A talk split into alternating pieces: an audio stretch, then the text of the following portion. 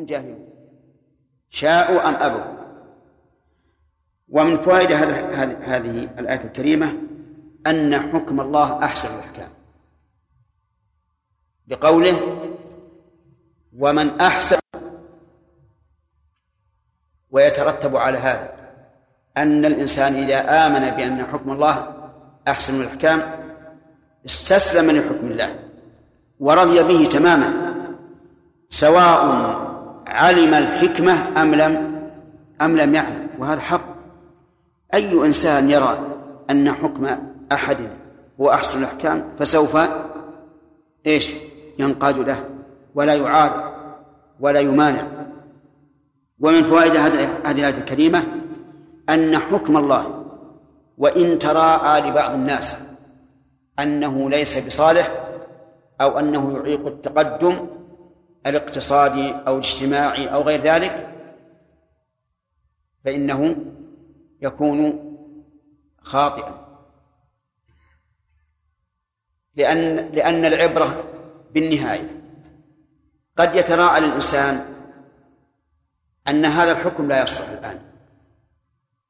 لكن في النهاية لا شك أنه هو الصالح وأن علينا أن نصبر وستكون العاقبة حميدة. مثلا الآن كثير من الناس يرون أنه لا بأس لا بأس بالتعامل بالربا لأنه على زعمهم ينمي الاقتصاد من الآخذ والمعطي. فنقول هذا وإن تراءى لكم لكن عليه مفاسد كثيرة. وانظروا إلى الدول التي تستعمل هذا. ماذا عليه ماذا كانت حالها؟ تجد أن فيهم طبقات متباينة غاية التباين. هذا من أفقر الناس.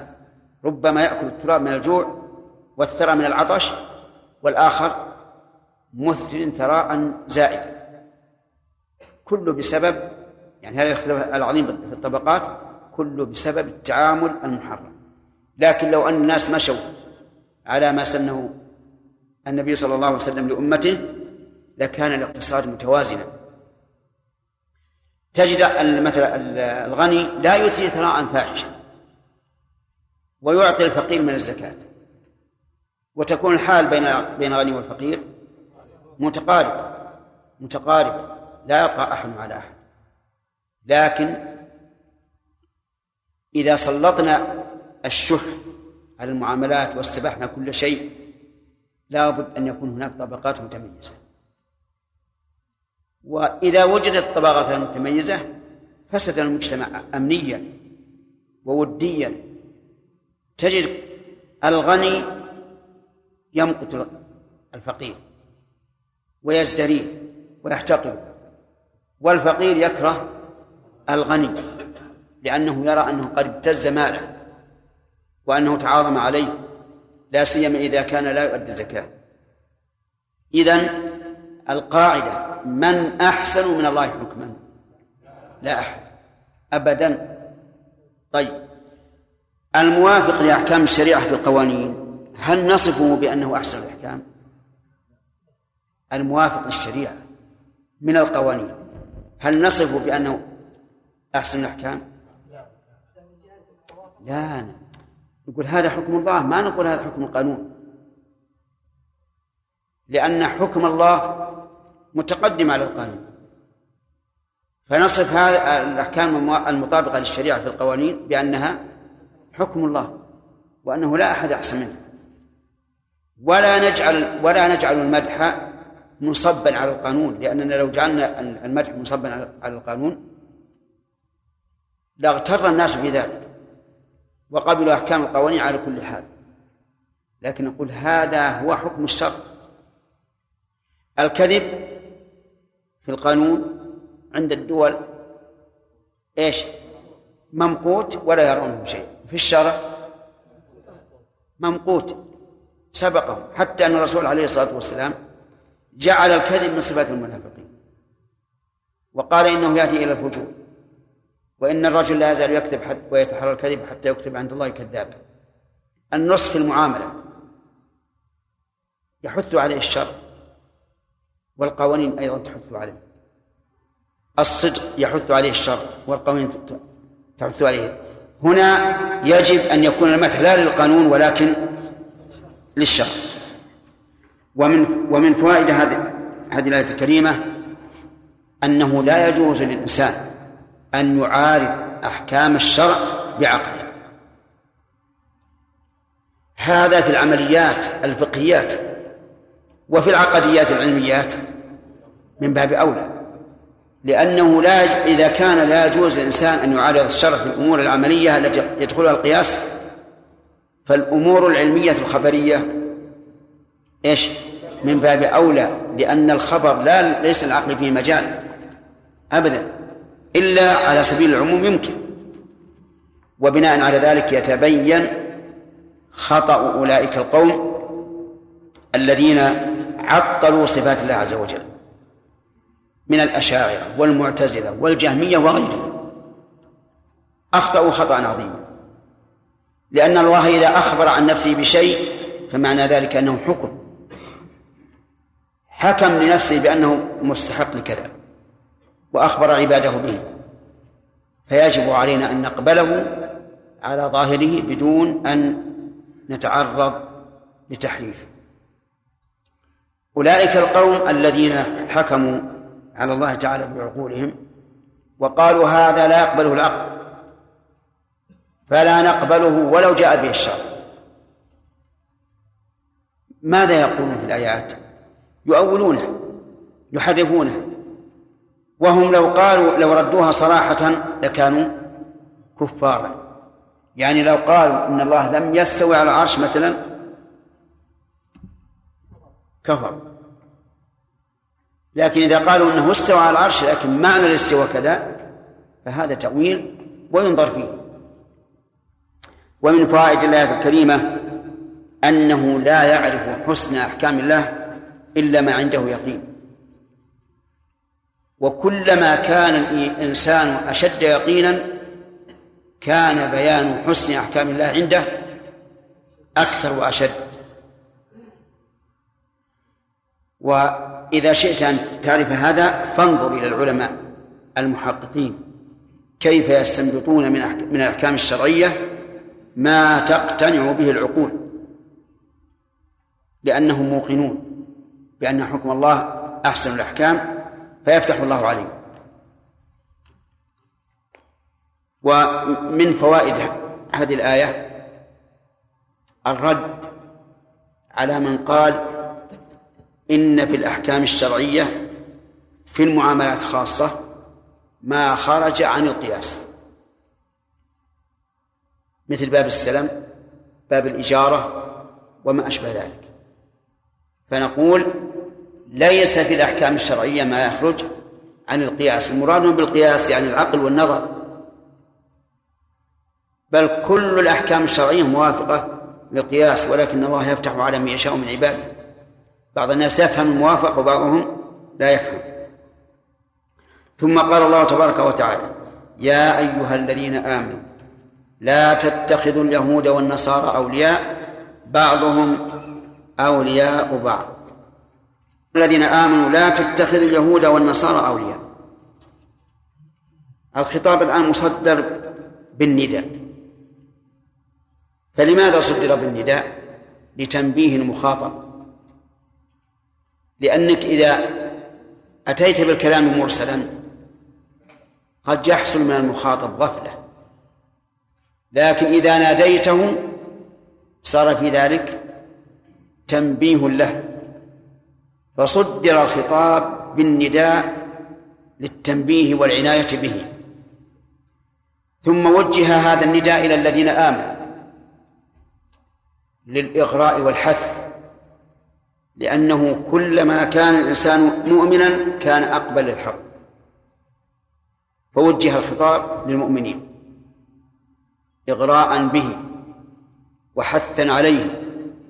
كما تقول للرجل يا أيها الكريم عند بيتك ضيف. وش المعنى؟ تحثه لكرمه لأنه كريم. تحثه على أن يكرم هذا الضيف. أنت معنا ماذا قلت؟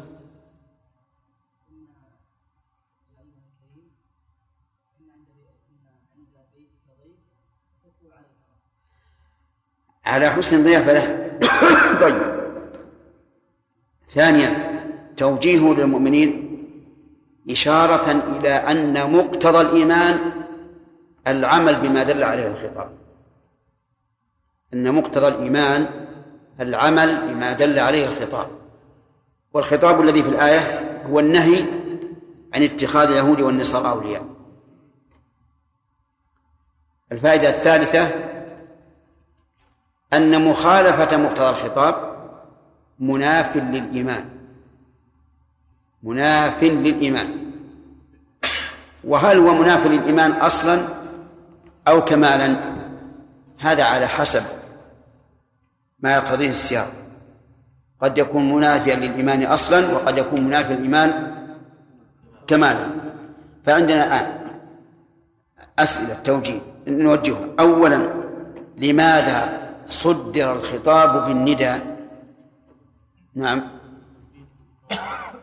لتنبيه المخاطب. نعم. تنبيه المخاطب وبيان أن هذا أن هذا الخطاب يجب تجب العناية به. ولماذا وجه المؤمنين فراس؟ إغراء ها لهم حتى يعملوا به. لأن هذا يغني الإنسان إذا كان أنت مؤمن. المؤمن مثلا لا يكون كذوبا المؤمن لا يكون خائنا وما أشبه ذلك. وجه آخر فهد.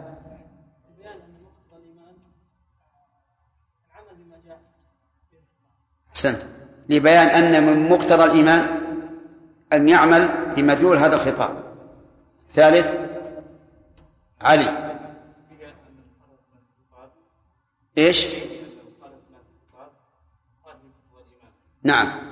أن مخالفة مقتضى الخطاب نقص في الإيمان أو نقص في كمال إما في كمال أو في أصل. نعم. لا تتخذوا اليهود والنصارى أولياء. اليهود الذين يدعون أنهم أتباع موسى والنصارى الذين يدعون أنهم أتباع عيسى. وكلهم ليسوا أتباعا لا لموسى ولا لعيسى بعد بعثة الرسول عليه الصلاة والسلام. لماذا؟ لأن من كذب رسولا فقد كذب جميع الرسل. هذه أقولها لكم دائما. من كذب رسولا فقد كذب جميع الرسل. شاء أم أبى وآتيت لكم بشاهد وهو قوله تعالى كذبت قوم نوح المرسلين مع أن قوم نوح ما أدركوا من الرسل إلا واحدا ومع ذلك قال كذبوا المرسلين لأن لأن من كذب جنس من كذب الرسول فقد كذب جنس الرسالة. فيكون هؤلاء الذين كذبوا نوحا مكذبين إلى آخر الرسل محمد عليه الصلاة والسلام. إذا اليهود مكذبون بجميع الرسل كافرون بجميع الرسل مكذبون لجميع الرسل وكذلك النصارى. اليهود سموا بذلك إما نسبة لأبيهم يهودا أو إنهم من قوله تعالى آه، إنا هدنا إليك الذين هادوا أي رجعوا. أما النصارى فقيل إنهم إنه من النصرة لأن عيسى عليه الصلاة والسلام قال من أنصاري إلى الله؟ قال الحواريون نحن أنصار الله. وإما نسبة إلى البلد المعروفة في فلسطين اسمها الناصر لأن عيسى كان هناك. فالله أعلم ويجوز أن يكون من هذا وهذا ولا منافاة. أولياء أي تتولون. ولكن ما معنى التولي؟ التولي بمعنى المناصرة. المناصرة والمعاونة. لا فيما يعود إلي والمعاونة لا فيما يعود إلينا بل فيما يعود إلينا مثل أن يحاربوا من حارب هؤلاء اليهود. يعني إذا حارب اليهود أحدا حاربهم حاربه المسلمون. إذا حارب النصارى أحدا حاربه المسلمون وهكذا. فالولاية هنا بمعنى المناصرة والمعاونة. بقي وهل يقال منها المحبة؟ المحبة لا شك أنها وسيلة إلى المناصرة. لأن من أحب أحدا ناصره لكن المحبة الطبيعية لا تدخل في هذا. ولهذا أباح الله للمسلمين أن يتزوجوا من اليهود والنصارى ومن المعلوم أن الزوج مع زوجته لا بد أن يكون بينهما محبة. كما قال تعالى والله جعل لكم من أنفسكم أزواجا لتسكنوا إليها وجعل بينكم مودة ورحمة. قال بعضهم أولياء بعض. كيف نعرف بعضهم؟ مبتدأ يا أخوان مبتدأ فالجملة استئنافية وهي مع كونها استئنافية كالتعليل لما قبلها. يعني أنهم هم يتولى بعضهم بعضا فلا يليق بكم أن تتولوهم. اجعلوا الله لهم بعضهم أولياء بعض. وهذا بالنسبة لكونهم ضد المسلمين. يعني هم مجتمعون على معاداة المسلمين. لكن فيما بينهم لا ليس بعضهم أولياء بعض أولياء بعض. بدليل قوله تعالى وقالت اليهود ليست النصارى على شيء وقالت النصارى ليست اليهود على شيء. فهم يكفر بعضهم بعضا. لكن بالنسبة للمسلمين إيه، متعاونون. بعضهم أولياء بعض. وهذا الذي ذكره الله عز وجل موجود إلى يومنا هذا. الآن تجد الدولة النصرانية تساعد الدولة اليهودية علنا وبكل صراحة ووقاحة ولا يبالون ومن هنا نعلم أنه يجب علينا نحن المسلمين أن نتخذهم أعداء كما أمرنا الله تعالى كما نهانا الله تعالى أن نتخذهم أولياء. نعم.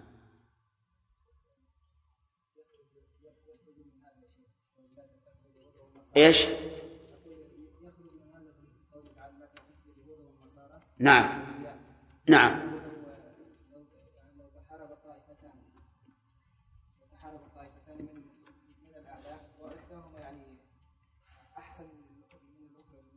نعم.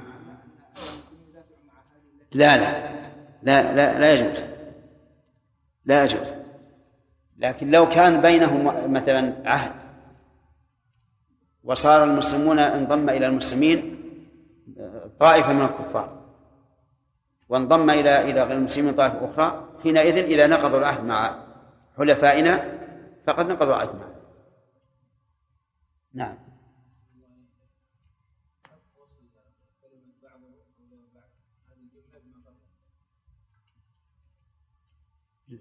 يختلف المعنى. فالأولى أن أن تقل لأنك إذا قلت لا تتخذ اليهود أو النصارى أولياء بعضهم أولياء بعض. جعلت الجملة حالية. يعني لا تتخذون في هذه الحال. لذلك أظن مكتوب عليها وقف لازم. إيه. يقول محمد نعم ما سمع إضافة الحكم إلى الجاهلية وإضافته إلى قضاء قول الشافعي وطب نفس إذا حكم القضاء هل ينافي لأن أصل التحكيم إنما هو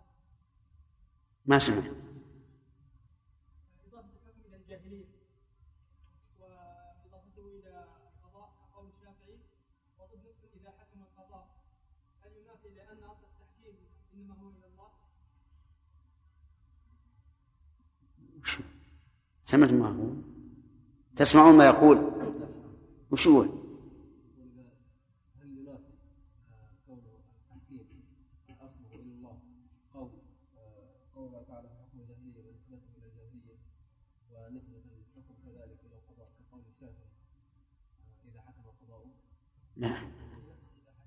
ما هذه ليس ليس كهذه طيب نفسا إذا حكم القضاء يعني القضاء القدري. يعني إذا قضى الله عليك فلا تقابل هذا بالجزاء. إذا قضى الله عليك بما تكره فلا تقابله بالجزاء والسخط. بل ارضى بما قدر الله عز وجل. نعم صالح.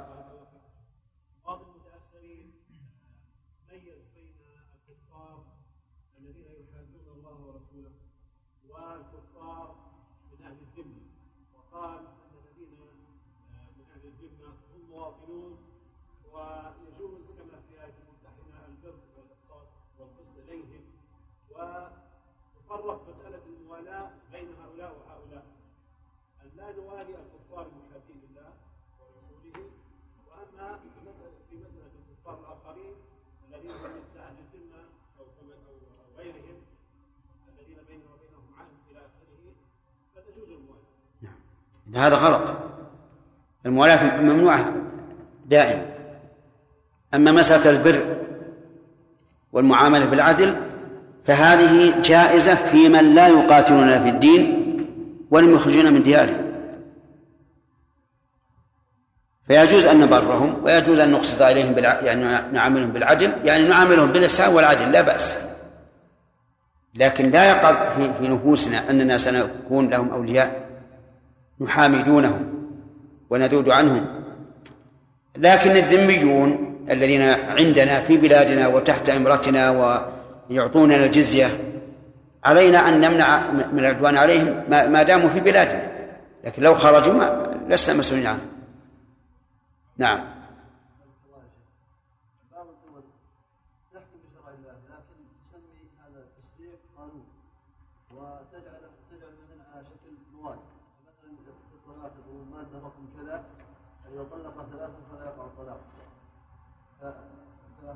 ما يقع الطلاق؟ لا ما هو على كل حال مسألة تقنين الشريعة غير ترتيب أبواب الفقه. يعني مثلا إذا جعلوا باب الطلاق مثل المواد ما في مشكلة. إلا إذا كانوا يريدون أن يلزموا القضاة بالحكم بها سواء وافق اختيارهم أم لا. لأن مسائل الطلاق فيها خلاف لأن فيها خلاف أشياء كثيرة فيها خلاف.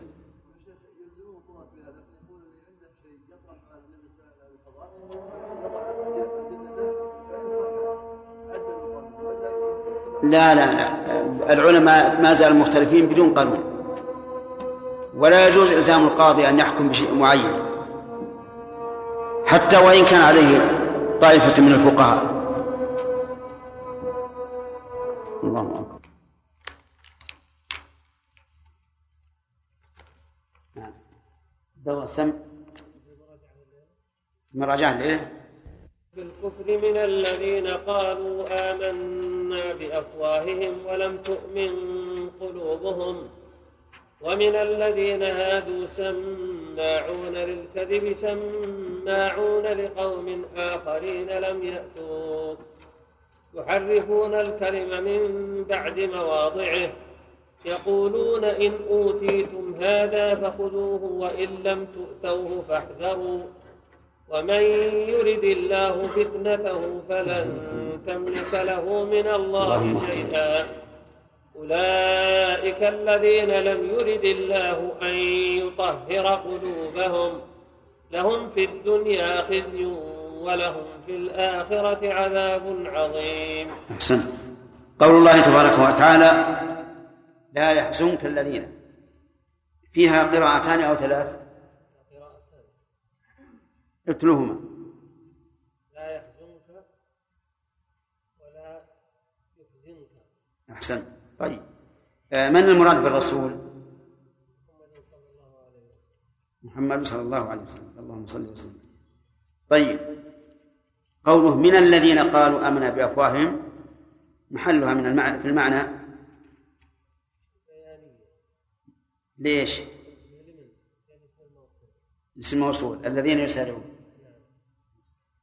من يصدق عليه هذا الوصف؟ يقولون آمنا بأفواههم ولم تؤمن قلوبهم. بارك الله فيك. جيد. نعم.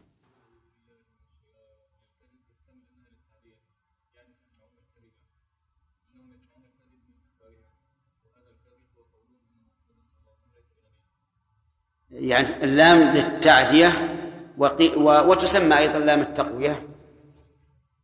والمعنى أنهم يسمعون الكذب من أحبارهم يقولون إن محمدا ليس برسول. طيب.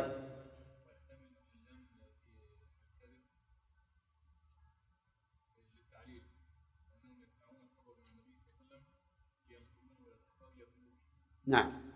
ويحتمل أن تكون لام للتعليم والمعنى أنهم يسمعون من أجل أن يكذبوا فيقولون سمعنا محمدا يقول كذا وكذا. هل يمكن أن نحمل الآية على المعنيين؟ تحمل عليهما جميعا لأن هذا واقع منهم وهذا واقع منهم. طيب قول للسحت فيها ثلاث قراءات ولا أربع قراءتان. هما؟ نعم. ما المراد بالسحت؟ كل مال اكتسب بطريق محرم سمي سحتا.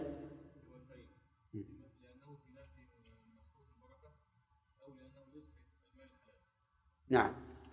إما أنه هو نفسه ليس فيه بركة ويزول سريعا أو أنه إذا خالط شيئا نزعت منه البركة. طيب. نعم.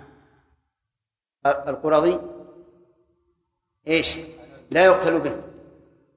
والعكس يقتل. فبين الله تعالى أنهم جائرون بهذا الحكم وأنه المكتوب عليه في التوراة إيش؟ أن النفس بالنفس. فيكون المراد بالكتب هنا بيان كيفية القصاص. لا وجوب القصاص. فهذا اللي يظهر من السياق. وقيل إن المراد أن الله فرض عليهم القصاص وأنهم إما أن يقتصوا وإما أن يعفوا طيب هنا ذكر أعضاء. كم؟ نعم. نعم. نعم. طيب. أربعة أعضاء. لكن في البدن أكثر من أربعة أعضاء. فلماذا لم ينص عليه؟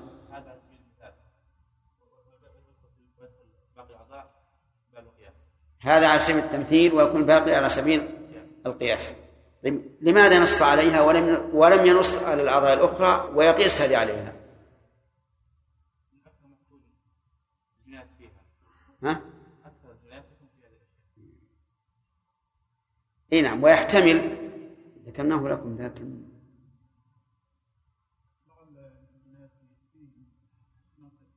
إيش؟ أكثر هذا اللي قال محمد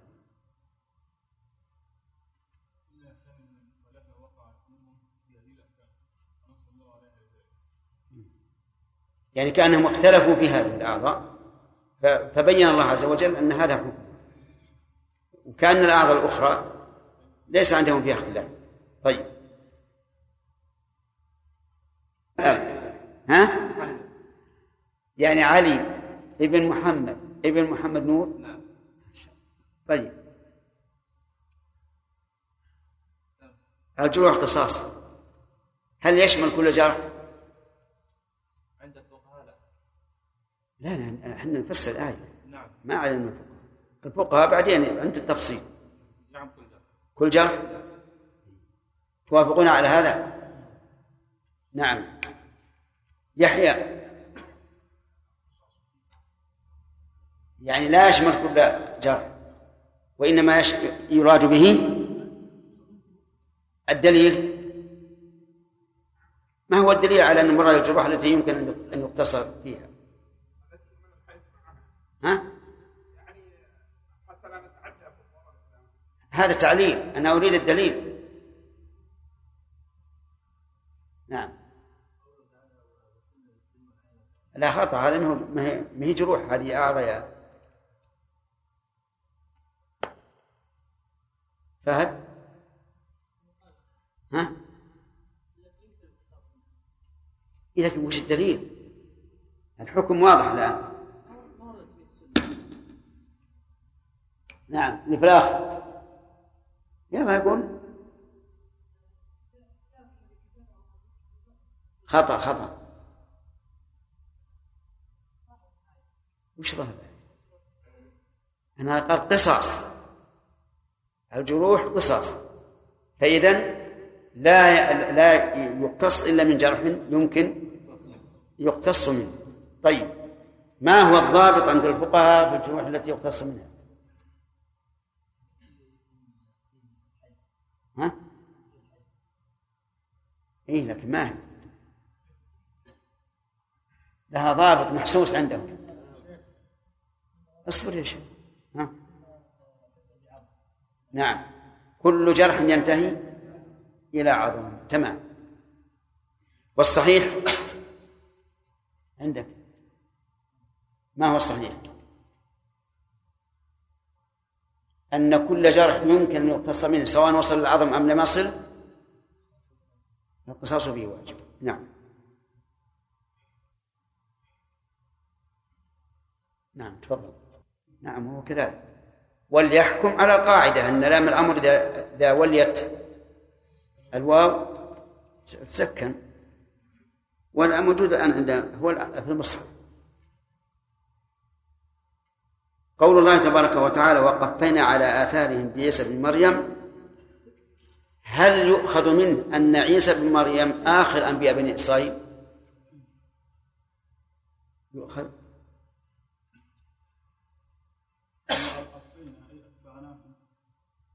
لكن هل يؤخذ منه أن عيسى بن مريم آخر أنبياء بني إسرائيل؟ كيف ذلك؟ بين أنه أتبع موسى أنبياء بني إسرائيل أتبع عيسى أتبع عيسى ما هو واضح جدا.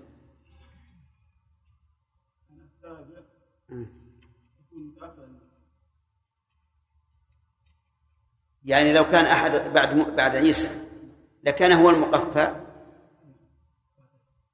هكذا. هكذا تريد. توافقون على هذا؟ نعم.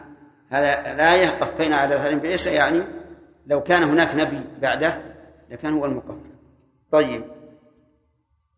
أخذ الفقهاء رحمهم الله من هذا أن من لا أب له شرعا فإن أمه ترثه ميراث أب. هل هذا صحيح؟ نعم.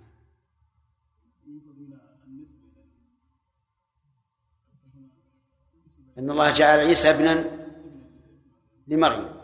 وإذا كان ابنا لها لازم أن تكون أما له لأنه لم ينسب إلى أحد سواه. وهذا هو القول الراجح. وأظن شرحناه لكم.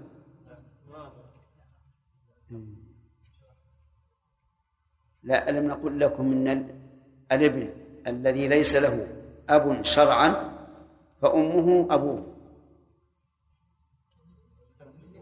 ها؟ بالنسبة فقط؟ لا حتى في الميراث على القول الراجح حتى في الميراث. فلو هلك عن أمه التي ليس لها لا وليس له أب فإنها ترث ميراث أم وأب. ترث الثلث بكونها أما والباقي بكونها أبا. طيب. كلمة مصدقا لما بين يديه أحياء ترد كثيرا في القرآن. إما منسوب موصوفا بها القرآن وإما موصوفا بها غير القرآن فما معنى مصدقا لما بين يديه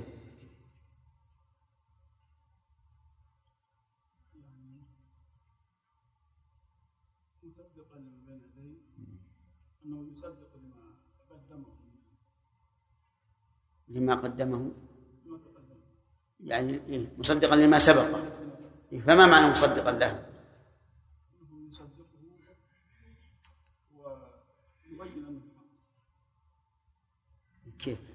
يصدقه ويبين إنه حق. هي المعنى واحد.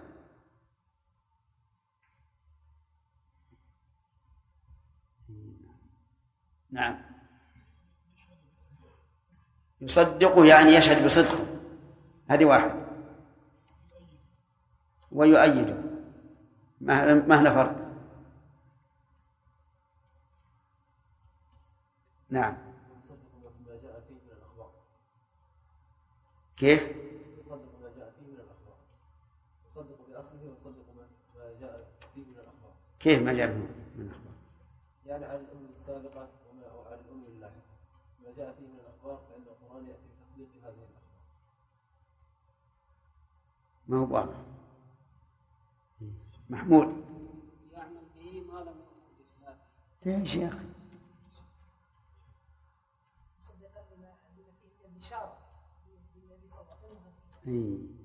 يعني يصدقه يشهد بأنه حق. هذا واحد. يصدقه يشهد بوقوع ما أخبر به الكتاب السابق. فهمت؟ طيب.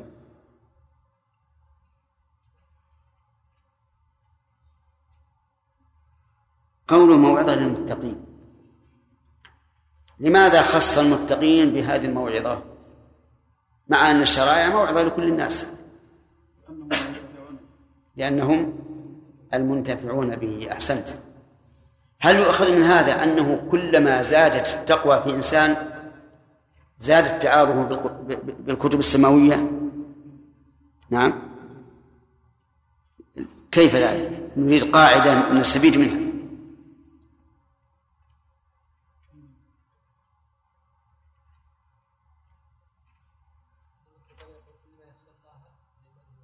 لا. إيه أنت. أي أحسنت. تمام. هذه قاعدة ذكرناها لكم يا أخوان الحكم المعلق بوصف. يزداد قوة بقوة ذلك الوصف ونقصا بنقصان. واضح؟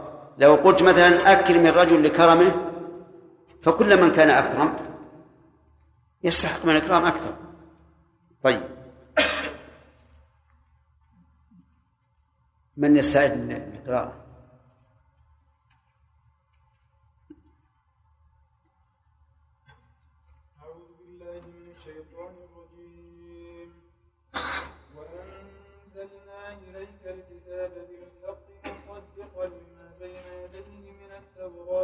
أعوذ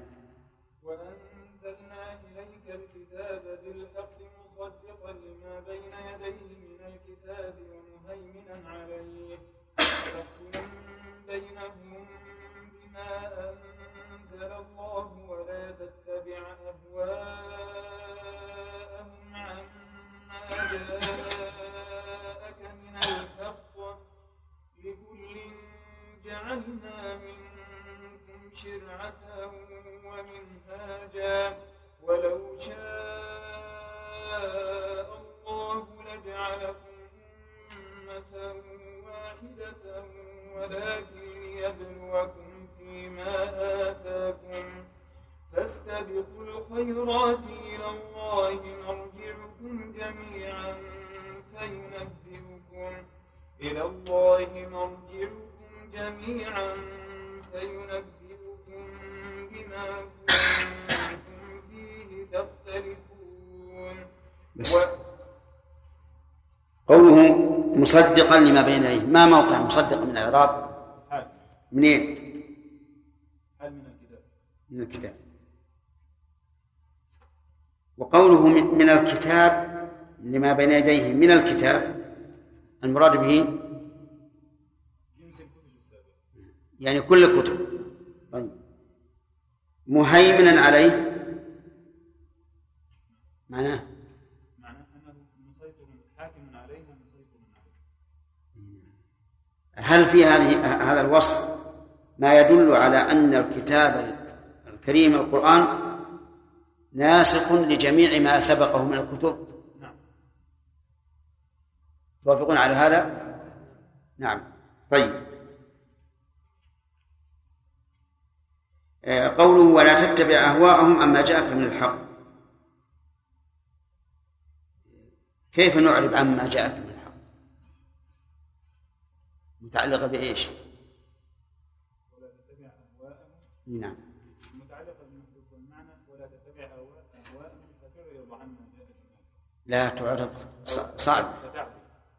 عادلا عما جاءك من الحق. طيب. كيف وصف الأحكام التي يعتقدونها بأنها هوى؟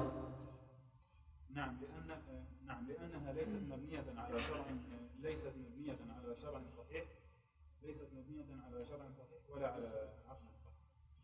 يعني أن تمسكهم بها تمسك اتباع أهوائهم. لأنه بعد ما جاء الإسلام يجب أن يتحاكموا إلى الإسلام. ما الفرق بين الشرع والمنهاج؟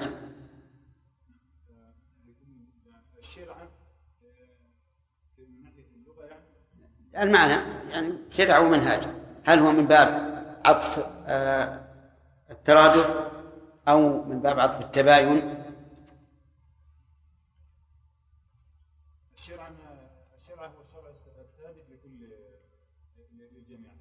المنهاج فهو ما يسلكه ما تسلكه كل أمة في تطبيق الشرع. طيب. اذا الشرع الشريعه والمنهاج التمسك بالشريعه أو عدمها طيب تمام. هل في الآية رد على القدرية؟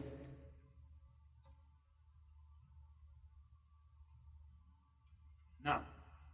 في في قوله تعالى ولو شاء الله بس ولو شاء الله. ولو شاء الله لجعلكم أمة وشاء الله جعل- لجعلكم أمة واحدة. واحدة. يعني على دين واحد. إن الله عز وجل أثبت أن اختلافهم إنما هو بمشيئة الله سبحانه وتعالى. وكفر من كفر وإيمان من آمن إنما هو تابع لمشيئة الله سبحانه وتعالى. تمام. نعم. صح من من صالح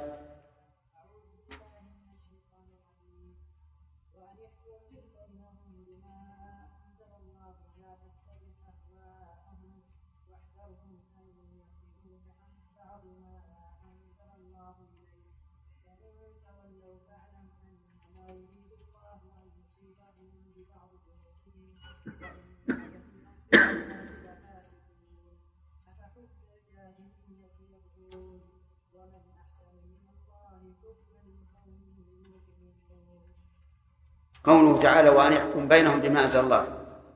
كم قراءة فيها؟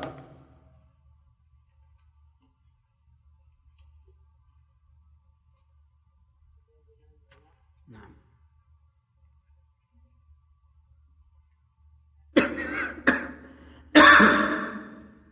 قل واحدة. واحدة. خطأ. يلا يا إيهاب قراءتان؟ ما هما؟ أن أحكم قراءة أن يحكم بالكسر واضح لأن الذي يليها همزة وصل. لكن أن أحكم لماذا حركت بالضمة مع أن القاعدة أن تحرك أن مثل هذا بالكسر؟ هذه ما ذكرتها لك حقيقة. اللي يعرفه بطل بطل السباق وإن لم يسابق. نعم. إيش؟ مراعاة إيش؟ مراعاة لحركة الكاف؟ صحيح. يعني تابعة لما بعده. وأن يحكم. طيب. يلا صالح. قوله تعالى احذرهم أن يهت نعم. قوله ولا تتبع أهواءهم. وفي الآية الأولى ولا تتبع أهواءهم. ماذا يفيد تكرار النهي عن اتباع أهواء هؤلاء؟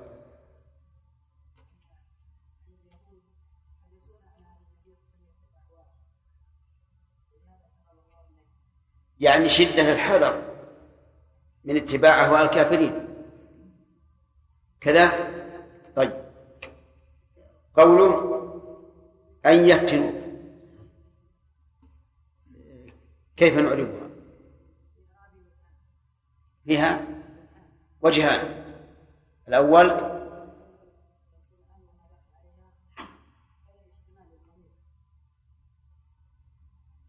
احذرهم يعني احذر.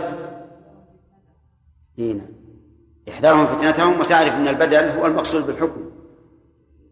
التابع المقصود بالحكم بلا كم من البيت؟ واسطة هو المسمى بدل. طيب إذا المعنى احذر فتنتهم. ما المراد بالفتنة هنا؟ ما المراد بالفتنة هنا؟ الصد. طيب. هل في الآية ما يدل على أن المعاصي سبب للانحراف. المعاصي سبب للانحراف. من أين تأخذ؟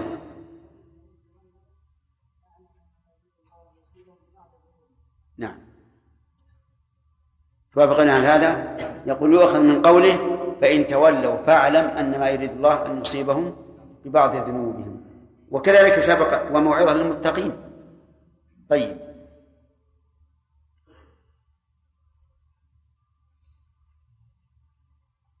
هل يؤخذ من الآية أن الإنسان إذا رأى نفسه معرضا عن كتاب الله عز وجل إما عن تلاوته اللفظية أو تلاوته المعنوية أو تلاوته العملية فإنه يجب أن يعالج نفسه يؤخذ منه.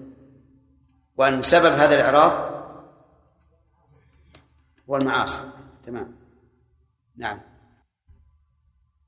والرسول لا الذين يسارعون في الكفر من الذين قالوا من الذين قالوا بأفواههم ولم تؤمن قلوبهم ومن الذين هادوا سماعون للكذب سماعون لقوم آخرين لم يأتوك لم يأتوك يحرفون الكلم عن مواضعه لا يا أخي.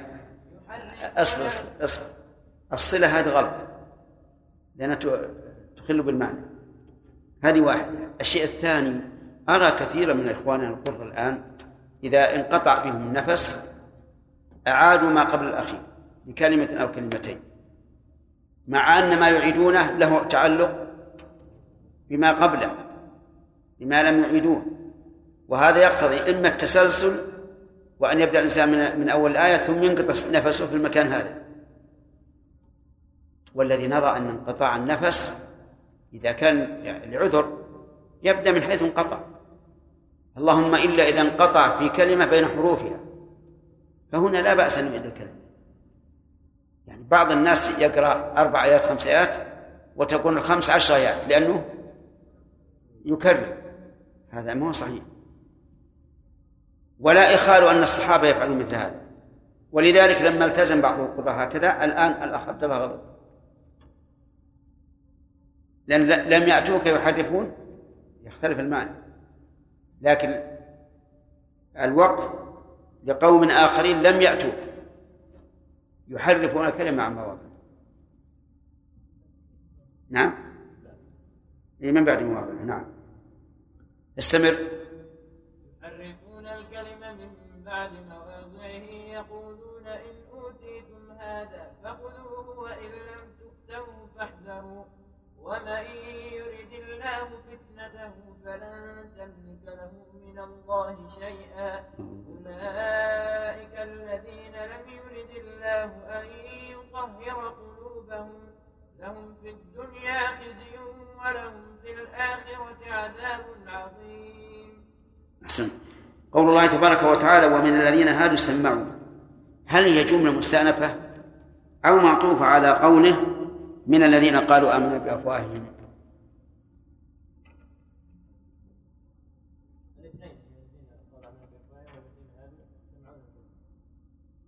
يعني من لا يحسنك الذين يسارعون في الكفر. من الذين قالوا آمنا بأفواههم ومن الذين هادوا. طيب. إذا قلنا هكذا فكيف نعرف سماعون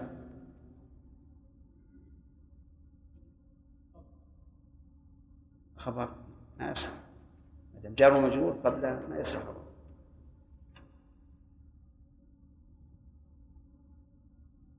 من يعلم؟ نعم. ها؟ خطأ. عبد الله بن عوض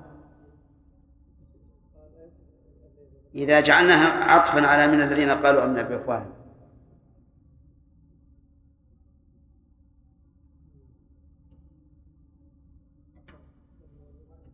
ها؟ حال مرفوع شيء نعم.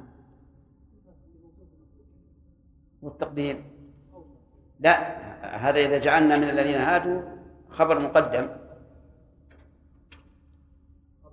ها؟ خبر لإيش؟ والتقدير. أحسنت. من الذين قالوا آمنا بأفواههم ولم تؤمن قلوبهم ومن الذين هادوا هم سماعون للكذب ومن الذين هادوا تقف. لأنها معطوفة على مش على الذين قالوا آمنا بأفواههم. ثم تقول سماعون يعني هم سماعون. أما إذا جعلنا من من الذين هادوا خبر مقدم صارت سماعون صفة لموصوف محذوف وهو المبتدأ والتقدير ومن الذين هادوا قوم سماعون للكذب. فهمت عبد الله؟ طيب سماعون للكذب. اللام هنا هل هي للتعليل ولا للتقوية؟ بعد الأذان. بعد الأذان.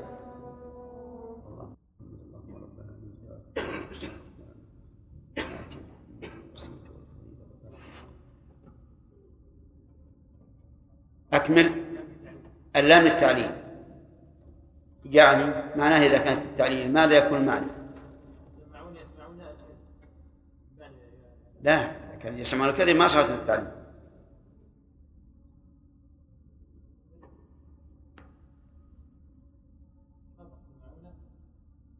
للتقوية كيف؟ رهيب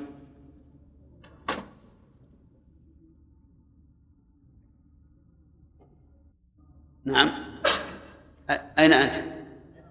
أين؟ طيب. يقول ما هو رأيكم في قول بعض المعاصرين إن المحكم الذي تبنى عليه الأصول والقواعد العامة في الشرع لا يتجاوز واحدا في المئة وأن المتشابه يقدر بحوالي تسع وتسعين ولذلك نرى هذا الاختلاف الكبير بين الفقهاء. أقول هذا يدل على جهل وأن كل شيء عنده مشتبه لأنه لا يعرف. وإلا في المتشابه ما يمثل واحد في المئة من أدلة الشرع. كلها الحمد لله واضحة وبينة لكن الله يقول من لم يجعل الله له نورا فما له من نور. نعم. الله من الشيطان الرجيم.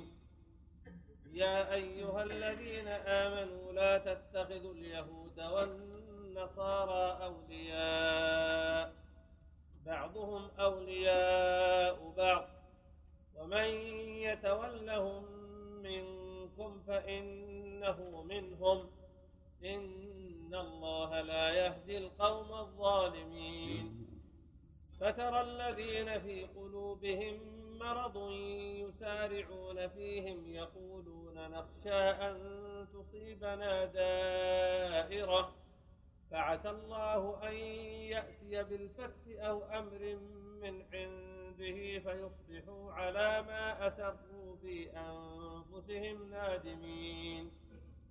ويقول الذين كفروا أهؤلاء آمنوا. ويقول الذين آمنوا آمنوا أهؤلاء. ويقول الذين آمنوا أهؤلاء الذين أقسموا بالله جهد أيمانهم إنهم لمعكم حبطت أعمالهم فأصبحوا خاسرين. أعوذ بالله من الشيطان الرجيم. قال الله تعالى يا أيها الذين آمنوا لا تتخذوا اليهود والنصارى أولياء. سبق لنا قريبا أن الله تعالى إذا قال يا أيها الذين آمنوا فالكلام أولا لماذا صدر الخطاب بالنداء؟ تنبيه؟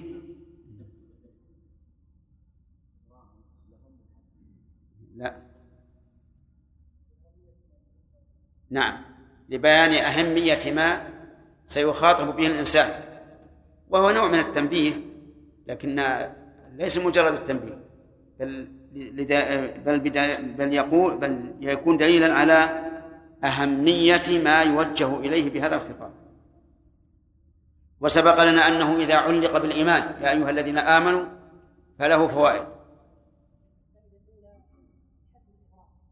الحث والإغراء. كأنه قال لإيمانكم افعلوا كذا. طيب.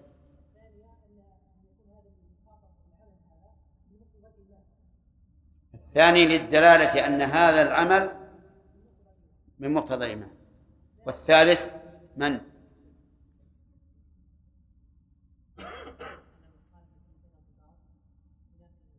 أحسنت. أن مخالفة مقتضى الخطاب ينافي كمال الإيمان. طيب. إذا الحمد لله ما يحتاج نتكلم عليها لأنها واضحة.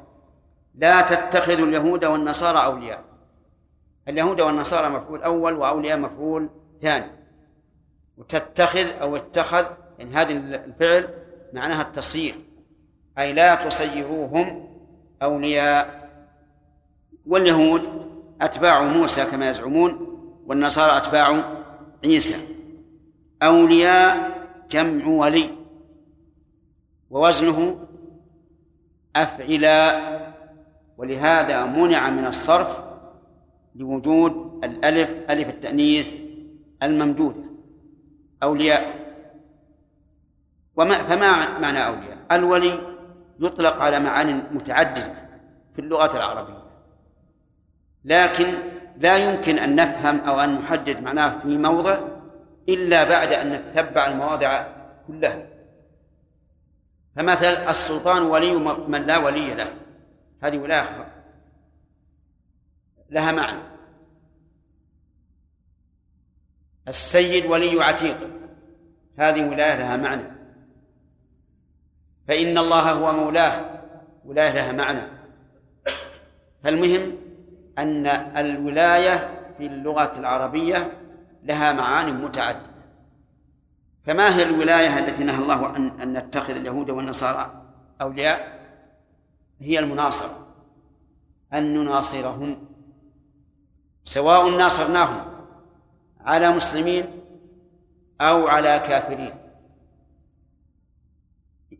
فلا يحل لنا أن نناصرهم على كافرين. ما لم يكن في مناصرتنا إياهم على هذا الكافرين على هؤلاء الكافرين مصلحة للإسلام. فإن كان فيه مصلحة مثل أن تقوم حرب بين بين كافرين وكافرين ويكون الطرف الثاني أكثر إساءة إلى المسلمين من الطرف الآخر. فهنا لا بأس أن نناصرهم لا لمصلحتهم ولكن إيش؟ لمصلحة المسلمين. لأن هذا من باب دفع أشر الأمرين بأخفهما. إذن أولياء جمع ولي والمراد بالولاء هنا إيش؟ المناصرة والمعاونة. ويأتي إن شاء الله تعالى ما يتفرع على على ذلك في في الفوائد. قال بعضهم أولياء بعض. يعني بعض اليهود أولياء بعض. بعض النصارى أولياء بعض. لأنهم على ملة واحدة وعلى طريق واحد فلا بد بمقتضى الفطرة أن يتولى بعضهم بعضا وهل يشمل ذلك بعضهم؟ أي اليهود أولياء بعض النصارى. يعني أن النصارى واليهود بعضهم أولياء بعض. الظاهر أن الآية تشمل هذا. بل لو قيل إن هذا هو المتبادر لكان أولى لأن النهي عن عن الطائفتين. فيكون بعضهم أي كل طائفة من هؤلاء وهؤلاء أولياء. بعضهم أولياء بعض. وإن كان اليهود يقدحون في النصارى والنصارى يقدحون في اليهود قالت اليهود ليست النصارى على شيء وقالت النصارى ليست اليهود على شيء. لكنهم ضد المسلمين شيء واحد. يوالي بعضهم بعضا ويناصر بعضهم بعضا على المسلمين. بعضهم أولياء بعض. هذه الجملة كالتعليل للنهي يعني لا يليق بكم أن تتولوا لأن هؤلاء بعضهم أولياء بعض فلا يليق بكم أيها المسلمون أن تكونوا أولياء لهم. ومن يتولهم منكم فإنه منهم. هذا تحذير شديد ووعيد شديد على أن من تولاهم فإنه منهم. لكن هل هو منهم في الظاهر؟ نعم هو منهم بالظاهر لا شك. بسبب المعاونة والمناصرة لكن هل يكون منهم في الباطن؟ نقول يمكن. قد تكون هذه المناصرة والمعاونة تؤدي إلى المحبة ثم إلى اتباع الملة لأن الذنوب يجر بعضها بعضا. أما ظاهرا فالأمر ظاهر. ولذلك قال الله تعالى يا أيها الذين آمنوا لا تتولوا قوما غضب الله عليهم ما هم منكم ولا منهم يعني في الباطن لكن في الظاهر هم مع اليهود مثلا. والمراد بهم المنافقون في الآية التي سقناها آنفا. إذا من يتولهم منكم فإنه منهم. في إيش؟ في الظاهر وربما يؤدي ذلك إلى الباطن ومشاركتهم في عقائدهم وفي أعمالهم وأخلاقهم. وهنا إشكال نحن. وهو من يتولهم. المعروف أن من الشرطية تجزم تجزم الفعل. وهنا نجد أن الفعل مفتوح. من يتولهم يحيى.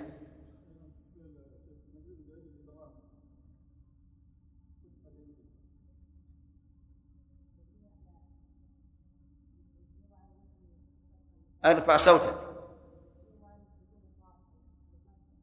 نعم. نعم.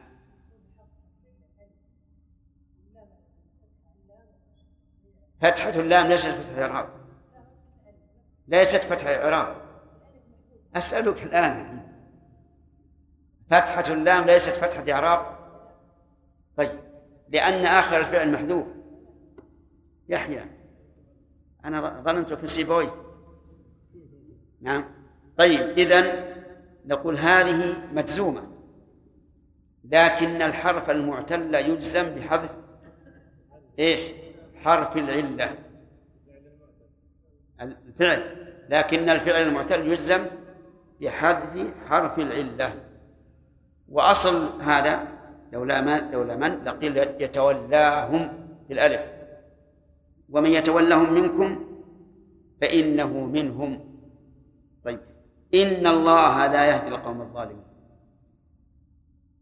الجملة هنا استئنافية بلا شك وهي كالتعليل لقوله آه، ومن يتولهم منكم فإنه منهم كأنه قال من يتولهم منكم فإنه ظالم والله لا يهدي القوم الظالمين. نعم إن الله لا يهدي القوم الظالمين. والظلم أصله النقص ومنه قوله تعالى كلتا الجنتين آتت أكلها ولم تظلم منه شيئا. وسليم يبين لنا معنى قوله ولم لم تظلم منه شيئا. أي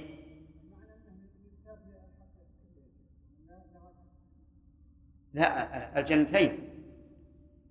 جعلنا لأحدهما جنتين من أعناب وحففناها بنخل وجعلنا بينهما زرعا كلتا الجنتين آتت كلها ولم تظلم منه شيئا. معنى لم تظلم؟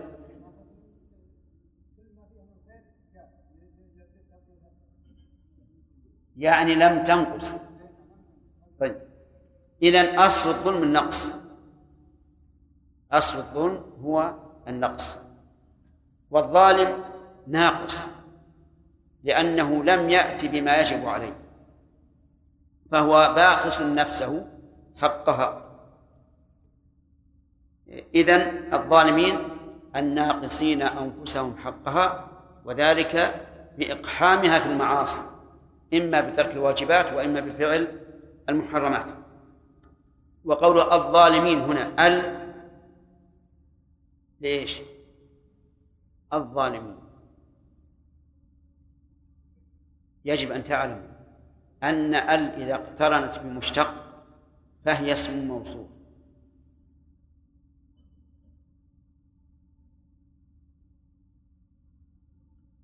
أليس كذلك؟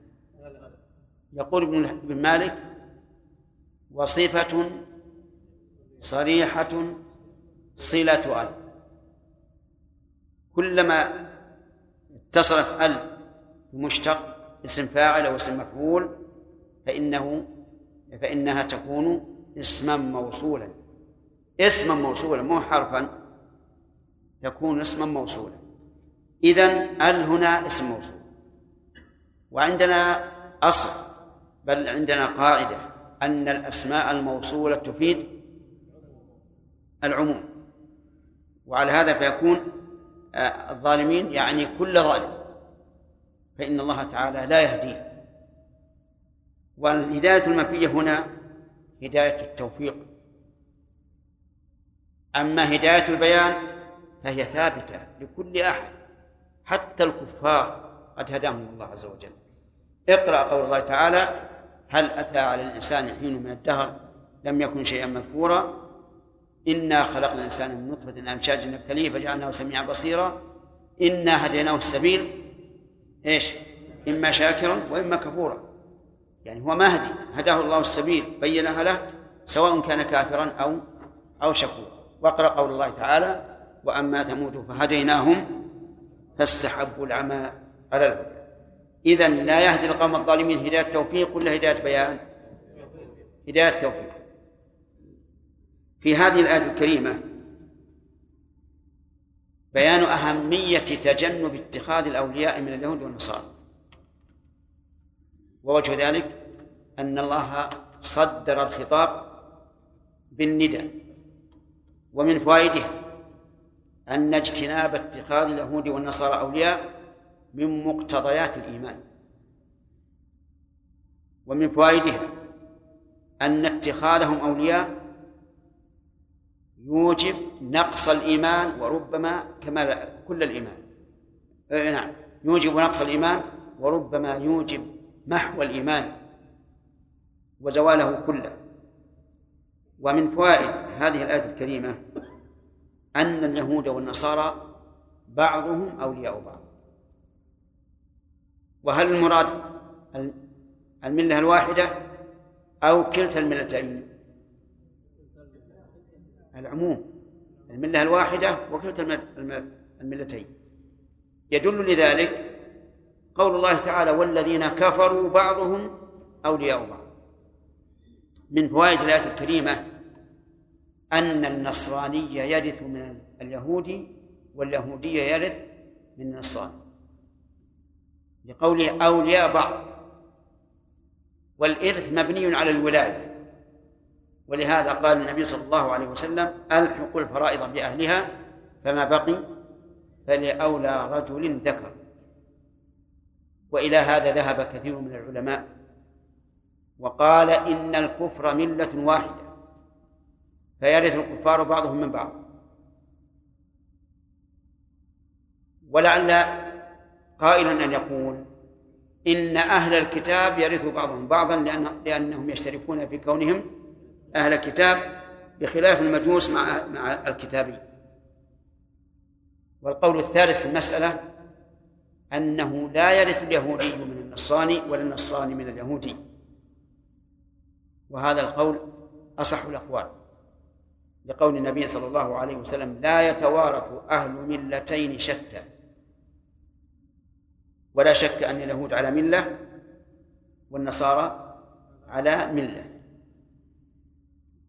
ومن فوائد هذه الآية الكريمة بيان أن النصارى واليهود وسائر الكفار كلهم أولياء كلهم بعضهم أولياء بعض في مضادة من؟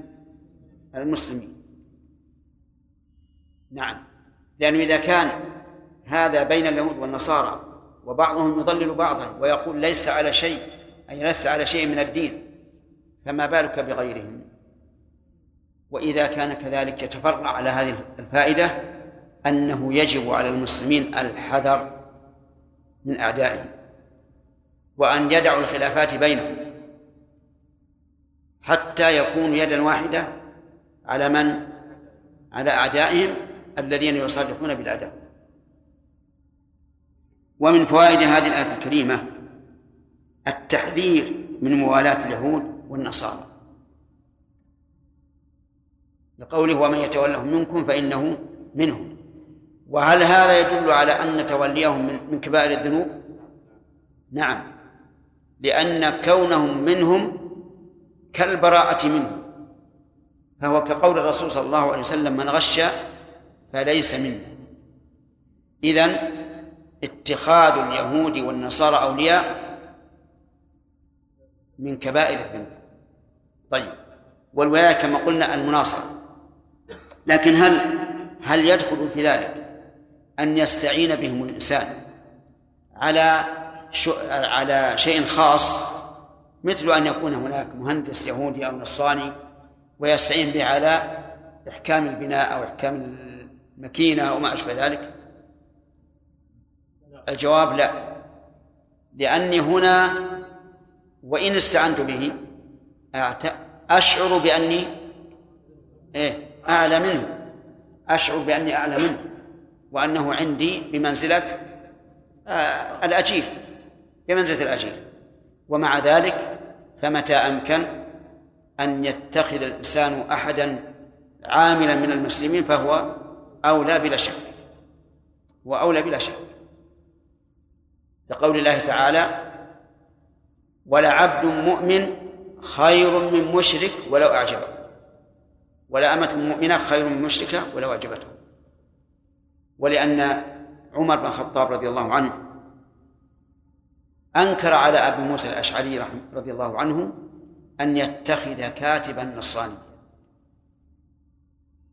حتى أنه لما قدم إلى عمر رضي الله عنه آه، كتابة هذا النصراني أعجبته كثيرا. لأن الكتابه جيدة وحسابات منضبطة تماما. فقال لابي موسى هات كاتبك هات كاتبك قال يا أمير المؤمنين إنه لا يدخل المسجد. فغضب.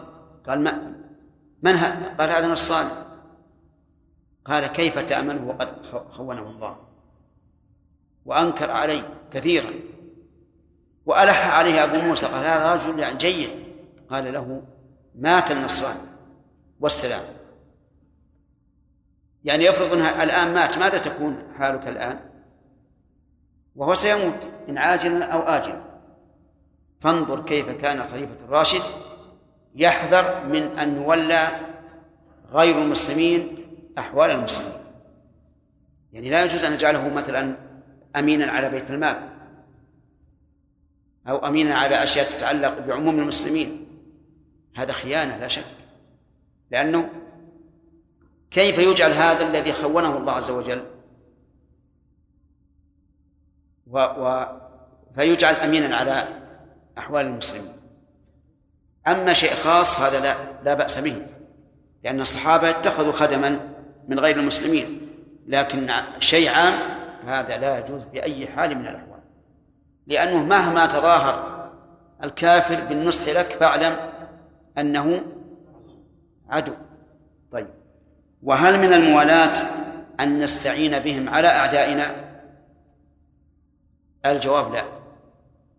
إذا احتجنا إليهم نستعين بهم بشرط أن نأمن خيانتهم. لأن النبي صلى الله عليه وسلم كان له حلفاء حين عقد الصلح مع المشركين. من حلفاؤه؟ حلفاؤه خزاعة. كانوا مع الرسول عليه الصلاة والسلام. حتى إن قريشا لما اعتدت على لما اعتدت على خزاعة وهم كفار اعتبر النبي صلى الله عليه وسلم ذلك اعتبره نقضا للعهد. وغزا قريشا. فالمهم أن الاستعانة بهم إذا دعت الحاجة إليها جائزة بشرط. إيش؟ أن نأمن خيانتهم. فإن لم نأمن فإنه لا يجوز. وهل من وهل من موالاتهم موادتهم نعم. من موالاتهم موادتهم يعني طلب مو... أعني طلب مودتهم. حتى تكون المواد المودة متبادلة. ولهذا قال لا تجد قوما يؤمنون بالله واليوم الآخر. إيش؟ يوادون ولم يقل يودون. قال يوادون. فتكون موادة بين الطرفين. لأن المواد لا بد أن يبذل ما تكون به المودة. وإذا بذل ما, ما تكون به المودة فهذا هذا المبذول لا يريد أن يذهب هباء. لا بد أن يكون على حساب شيء ما. لذلك نقول موادتهم حرام. لا تحل. لا تجد قوما يؤمنون بالله واليوم الآخر يوادون من حاد الله ورسوله ولو كانوا آباءهم أو أبناءهم أو إخوانهم أو عشيرتهم. طيب وهل من من من الولاية أن نحبهم إذا صنعوا شيئا نافعا للعباد؟ نعم. ما تكون موالاة. نعم. على كل حال نحب فعلهم لا شك. إذا فعلوا ما فيه مصلحة البشرية فلا بد أن نحب فعلهم لأنه خير ومصلحة أما أن نحبهم هم فهذا فيه نظر. يعني نحبهم لأجل فعل هذا الخير وهو على سبيل العموم فهذا فيه نظر. لكن ما فعلوه من الخير لا يمكن أن ننكره وأن نقول ما فعلوا شيئا. بل نحب ما فعلوا من الخير. هم الآن مع الأسف الشديد يصنعون لنا طائرات. نحبهم على صنع الطائرات لا ما نحبهم هم لكن نحب فعلهم. يعني صنع الطائرات نحبه. ونود أن يزيدون من الطائرات الجيدة. لكن أما أن نحبهم هم فلا. مع أننا نعلم أنهم إذا صنعوا ذلك فإنما يريدون مصلحتهم. هي مصلحتهم؟ لكن ما فيها ما دام فيها خير نحب فعلهم إذا كان خيرا. هل من موادتهم أن نبيع ونشتري معهم؟ يا جماعة يستف... يستفيدون. يشترون الشيء بعشرة ويبيعون عليه بعشرين. هل يعتبر هذا من ولايتهم؟ لا. لماذا؟ لأن الرسول عليه الصلاة والسلام اشترى منهم. الرسول عليه الصلاة والسلام أعبد الناس لله اشترى منهم مع أنهم سيكسبون. لكن هذا شيء ما يتعلق بالمودة ولا بالمحبة وإنما يفعله الإنسان لإيش؟ لمصلحته. يفعله لمصلحته. وعلى هذا فمعاملة الشركات شركات الكفر لا تعتبر من من الموالاة.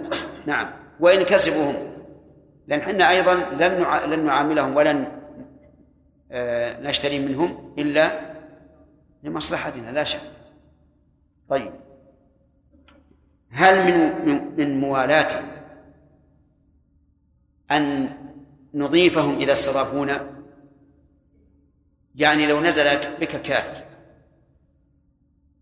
وأكرمته إكرام ضيف هل يكون هذا من موالاتهم؟ لا. لا يكون. لأن الله قال لا ينهاكم الله عن الذين لم يقاتلوكم في الدين ولم يخرجوكم من دياركم أن تبروهم وهذا إحسان. وتقسطوا إليهم هذا عدل. إن الله يحب المقسطين. إنما ينهاكم الله عن الذين قاتلوكم في الدين وأخرجوكم من دياركم وظهروا على إخراجكم. إيش؟ أن تولوا. أن تولوهم. وهذا ظاهر والحكمة. إذا كانوا يقاتلوننا في ديننا ويخرجون من ديارنا ويظاهرون علينا فليس من الحكمة أن نتولاهم بأي حال من الأحوال طيب هل هل من موالاتهم أن نشاركهم في أفراحهم؟ ما أسرع الإجابة وش عندك يا سليم؟ وش اللي ما أسرع؟ مناصرة إن قلتم نعم خطأ. إن قلتم لا خطأ. أما ما يتعلق بالعبادة والشعائر الدينية فلا شك أن مشاركتهم في هذه الأفراح إيش؟ نوع من الموالاة والمناصرة. لأنك إذا شاركتهم في هذه الأعياد في هذه المناسبات الدينية كأنما تقول إنكم على على حق وهذا لا يجوز. أما المشاركة في أفراح أخرى كافر ولد له ولد فجعل له وليمة ودعاك فلا بأس أن تذهب. إذا لم يكن في ذلك فتنة له. بأن يقول أنا أدعو المسلمين أدعو كبراء المسلمين ويأتون إلي. إن حصل فتنة لا أما إذا لم يحصل وكانت المسألة عادية فليس هذا من الموالاة ولا من المناصرة. طيب جار لك أكرمته. وهو كافر هل يكون من الموالاة؟ لا. هذا ليس من الموالاة. لأن لأن النبي صلى الله عليه وسلم قال من كان يؤمن بالله واليوم الآخر فليكرم فليكرم جاره. ثم إن إكرامك إياه ربما يكون سببا لدخوله في الإسلام. طيب. المهم على كل حال من هنا نعرف من كلمة الموالاة التي نهى الله عنها هي موالاة بالمناصرة. والمعاونة لما يعود إليهم بالنفع فهذا حرام. لكني قلت لكم إلا إذا عاوناهم ونصرناهم على من؟ على من هو أشد إيذاء للمسلمين منهم. فهذا لا بأس به. ومن فوائد هذه الآية الكريمة أن من تولاهم فهو منهم.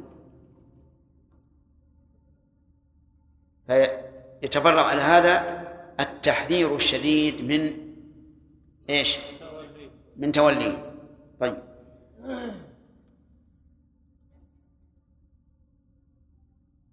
هل من توليهم التشبه بهم؟ الدليل من تشبه بقوم فهو منه ولأن التشبه بهم يعطيهم فرحا وسرورا ويرون أنهم مستعلون على غيرهم لأن غيرهم صار مقلدا لهم آخذا آخذا بما يتحلون به من أخلاق أو من أو غيره. ومن فوائد هذه الآية الكريمة التحذير من الظلم بكون الله تعالى لا يهدي الظالم لقوله إن الله لا يهدي القوم الظالمين. فإن قال قائل ما الجمع بين هذه الآية وبين من هداهم الله تعالى من أهل الشرك؟ والشرك ظلم عظيم. ومع ذلك في عهد النبي عليه الصلاة والسلام من كان يسجد للأصنام ويعبد الأصنام وهداه الله. ما الجواب؟ الجواب عن ذلك أن يقال هذه الآية مقيدة بآيات أخرى. والمراد بهم الذين حقت عليهم كلمة الله. لقول الله تعالى إن الذين حقت عليهم كلمة ربك لا يؤمنون ولو جاءتهم كل آية فتكون هذه الآية المطلقة أو العامة مقيدة بإيش؟ بمن حقت عليه كلمة الله. فهذا لا يمكن أن يهديه أحد. من يضلل الله فلا هادي له ويضرب في طغيانهم يعمهون ومن فوائد الآية الكريمة الرد على القدرية. من قوله لا يهدي القوم الظالمين فإن في ذلك دلالة واضحة على أن أمر العباد بيد الله عز وجل. نسأل الله لنا ولكم الهداية. أمر أمر العباد بيد الله. ليس الإنسان مستقلا بنفسه أبدا ومدبر في الأمور الاختيارية والأمور غير الاختيارية. كما أن الإنسان ليس بيده أن يكون صحيحا من مرض أو مريضا من صحة فكذلك ليس بيده أن يكون مهتديا بعد ضلاله إنما الأمر بيد الله سبحانه وتعالى. إن الله لا يهدي القوم الظالمين. ثم قال عز وجل فترى الذين في قلوبهم مرض يسارعون فيه. ترى الخطاب لمن كلما جاء مثل كل ما رأيت مثل هذا الخطاب فهو إما للرسول عليه الصلاة والسلام وإما له ولمن يصح خطابه وتوجيه الخطاب عليه. أي فترى أيها الإنسان أو فترى أيها النبي ترى الذين في قلوبهم مرض يسارعون فيه. أي يسارعون في موالاتهم ومهادنتهم وموادتهم ولهذا لم يقل في موالاتهم ليفيد إيش؟ العموم.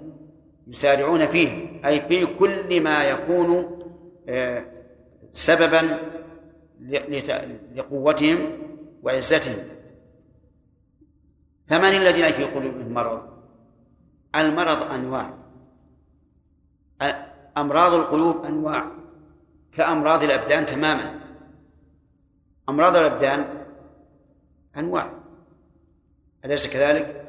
أمراض عضوية في عضو خاص وأمراض عامة وأمراض حمى وأمراض رعشة أنواع كثيرة. أمراض القلوب كذلك. متنوعة لكنها تدور على شيئين. إما شبهة وإما شهوة. كل أمراض القلوب لا.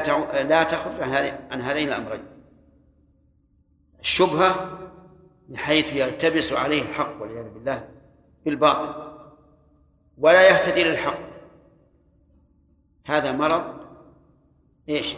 شبهة سببه الجهل ولذلك يجب على كل إنسان أن يزيل عنه هذا المرض التعلم تعلم الشريعة والثاني سبب آه، مرض الشهوة أي مرض إرادة وتشهي بحيث لا يريد الحق مع علمه به.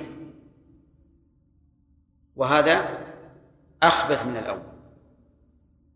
لأن الأول يرجى صلاحه متى؟ إذا تعلم. لكن هذا لا يرجى صلاحه إلا أن يشاء الله.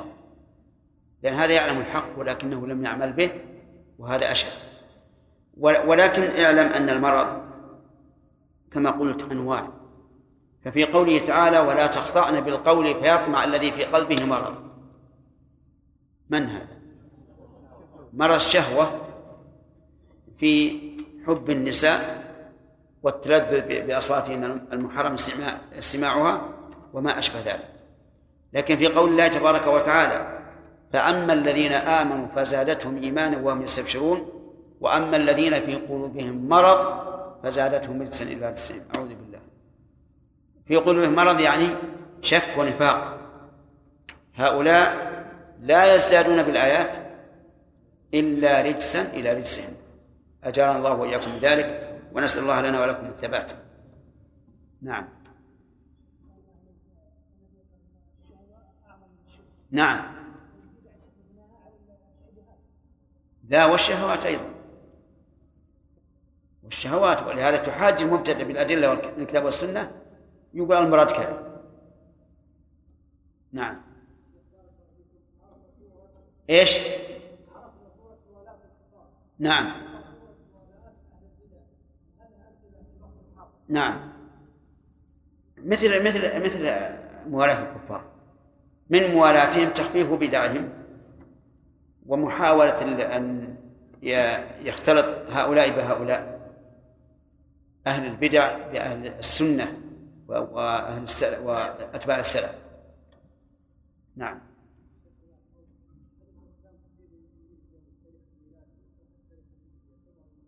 نعم. عدول المسلمين الآن من التاريخ الهجري العربي إلى تاريخ اليهود والنصارى. لا شك أنه نوع من من الموالاة ولهذا كره الإمام أحمد كره أن يقول آذر ماء نعم. وما أشبه ذلك. والعجب منا نحن العرب. الآن التزامنا للتاريخ. الهجري. يقتضيه شيئان الشيء الأول العروبة والشيء الثاني الدين. لأنه مبني على مناسبة عظيمة. وهي الهجرة التي بها تكونت الدولة الإسلامية. ولهذا لما اختلفوا في زمن عمر هل يجعلون التاريخ من البعثة أو من ولادة الرسول؟ قال لا من الهجرة. لأن الهجرة هي التي حصل بها تكوين الدولة الإسلامية. فمن ثم جعلوا التاريخ من الهجرة. و ولم يجعلوه من ربيع الأول لأن مناسبة كونه بمحرم أقوى من مناسبة كونه في ربيع الأول لأن الناس ينصرفون من الموسم موسم الحج بعد أن أدوا آه، فريضة الصوم فريضة الحج.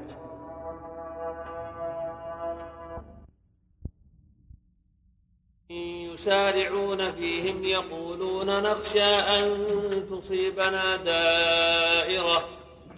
فعسى الله أن يأتي بالفتح أو أمر من عنده فيصبحوا على ما أسروا في أنفسهم نادمين.